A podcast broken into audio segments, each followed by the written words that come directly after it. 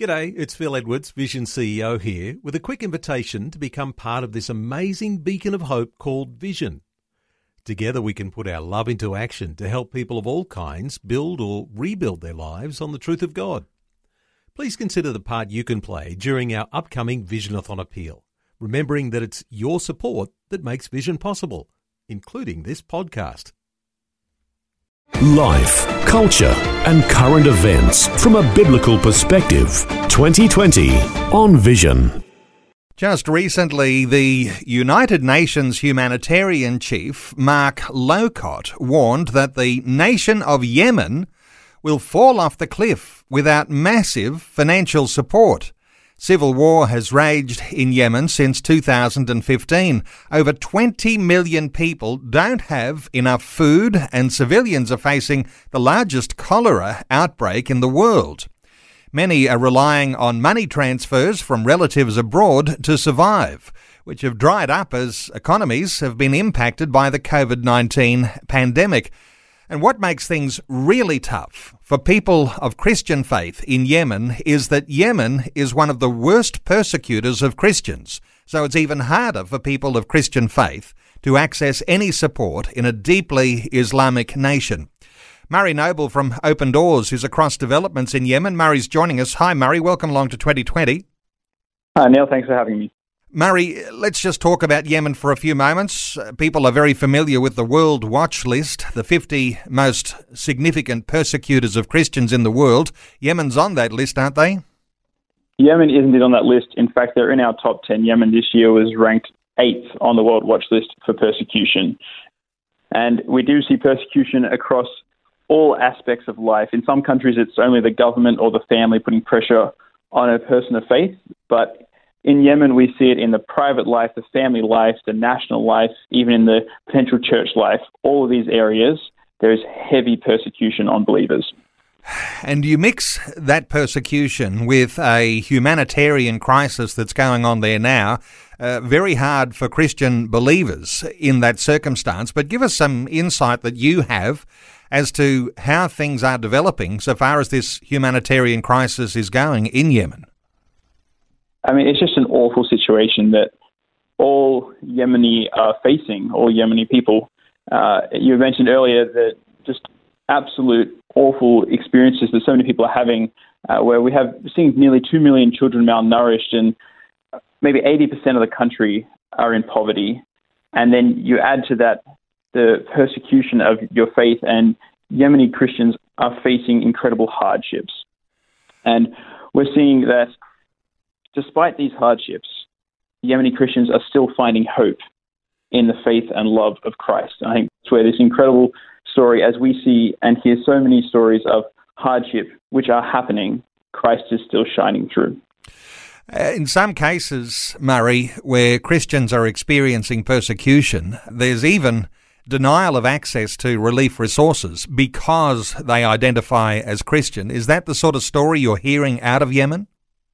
That is, uh, because it is a deeply Islamic country, most of the financial and resource aid that uh, Yemeni people are able to access come through the mosques or through Islamic channels, and Christians just don't have access to that relief or resources because of their faith in Christ. What do you say, Murray, uh, when some someone says, "Well, you know, it's an Islamic country. Surely Islamic countries can support the humanitarian challenges that go on amongst one of their own. Let us into some thoughts here about how we ought to be thinking about any nation that might be in the sort of crisis they're in and uh, what we might think about that as Christians. Well, I think we need to consider Christ's call to love first and foremost and acknowledge that there are people who need our help in this situation. This is a, a country that has a rift torn through it because of this civil war, and it's not a process that's going to be healed quickly. In fact, Christians within the country are saying that the only solution is that this war will stop because it will let them breathe again. That's the story that we're hearing. And so we, we could put the onus on the government or these Islamic institutions to right the country and fix the country, but I don't think that's a fair assessment. It's there needs to be support on a humanitarian level for people who are suffering because of the conflict happening. So, right now, support is needed. What sort of stories are you hearing from believers who are in Yemen because they do filter out and uh, they do find their way into your understanding. What can you share with us? Well, I have two wonderful stories to share, and it's it's interesting to use the term wonderful when we're talking about such a crisis in the humanitarian sense. Uh, but as I mentioned earlier, Christ is shining through. Uh, there was one believer who talked about the anxiety and frustration that's dominating their neighborhood as people are so fearful without food and resources, and now with the added threat of the COVID 19 pandemic. Uh, but this believer said that in contrast to that attitude, I've noticed how believers are a blessing, talking about how to deal with this pandemic in a spirit of hope and a spirit of encouragement and prayer as they follow the measures of prevention and safe health practices. There's a spirit of hope that is coming out of Yemen through the faith of these believers. Well, you can't help but be inspired when you hear of those testimonies that it is hope that people are hearing when they're interacting with one another as Christian believers, and undoubtedly uh, others who are outside of those circles uh, would love to have a bit of that hope right now. Uh, what are the other stories? Well, another believer talked about the fact that they feel God closer to them as a result of this pandemic and the conditions that they're facing. Uh, they said, We feel his mercy and closeness to us because as a lot of people complain about emptiness and boredom because we're forced to stay at home, I found it a valuable opportunity to pray and draw closer to God and feel his affection and his hand outstretched towards us, his children. It's, it's God being present where the world is unable to be present amidst uh, the civil war, amidst the pandemic, and amidst a basically on the brink of starvation they cling to God because He is there and He is yet to fail them. Murray, all of those things together, they create almost like the perfect storm working against people. Uh, do we know how on the ground the COVID 19 pandemic is affecting people? I mean, it's just the worst thing that could happen when you've already got civil war, when you've got starvation happening, and uh, then to have COVID nineteen. Uh, any thoughts uh, that have come through from uh, from people on the ground about COVID nineteen and the effects? It is, Neil, a very sad situation that we're hearing coming from the field. Uh, even even in Australia, as we consider the effects it's had on our life, it can seem like our worlds have been turned upside down.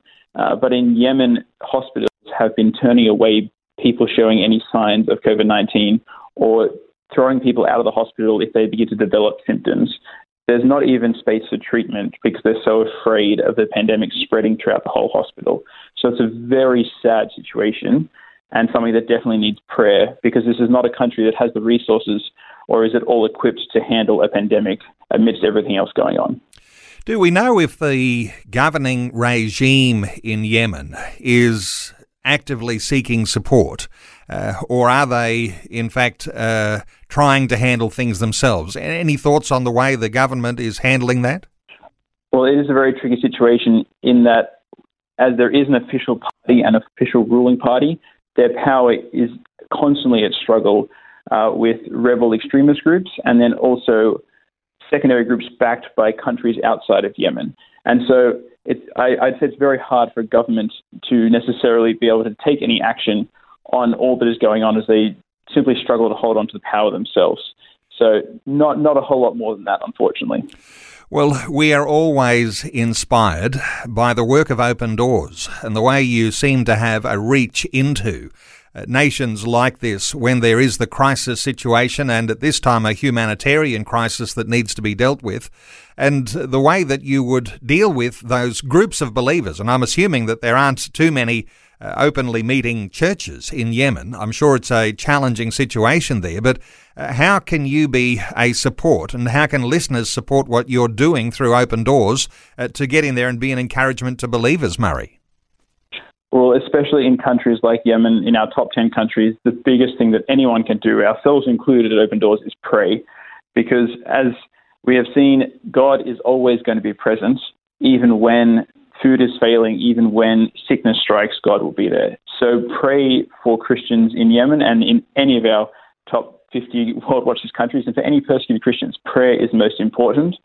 And then for those of you who'd like to learn more, you can head to our website and read about what's going on in Yemen. And if you're able, we have our mid year appeal, which right now is aimed at helping Christians in some of the hardest and darkest places to continue following Jesus despite opposition that they face. Well, Yemen is in the top 10 on their top 50 World Watch list of open doors. In fact, I think it's number 8 on the Open Doors World Watch list.